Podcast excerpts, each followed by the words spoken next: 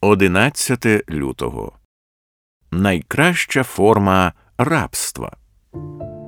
Адже раб, покликаний Господом, є вільним у Господа, так само покликаний вільним є рабом Христа.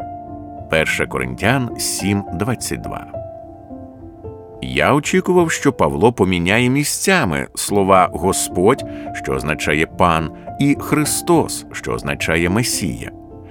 Він співвідносить наше звільнення з тим, що Ісус стає нашим господарем, вільний у Господа. І Він співвідносить наше нове рабство з тим, що Ісус є нашим Месією, раб Христа. Це здається дивним, адже Месія прийшов звільнити свій народ від поневолювачів, а господарі беруть під контроль життя своїх рабів. Чому він так говорить? Чому рабство, а не визволення, співвідноситься з Месією, а визволення не рабство з господарем? Ось моя здогадка.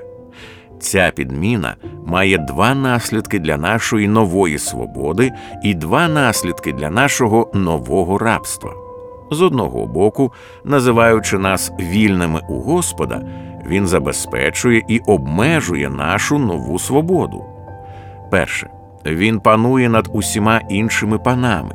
Таким чином, наше звільнення є беззаперечним та абсолютно надійним. Друге, але, будучи вільними від усіх інших панів, ми не є вільними від нього. Наша свобода милосердно обмежена. Ісус є нашим господарем. З іншого боку, називаючи нас рабами Христа, Він послаблює і підсолоджує наше рабство. Перше, Месія претендує на своїх людей, щоб вивести їх з неволі на відкриті простори миру.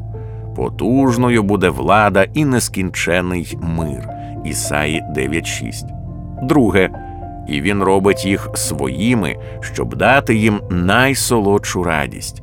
Медом зі скелі насичував би я їх. Псалом 80, 17. І ця скеля Христос, Месія.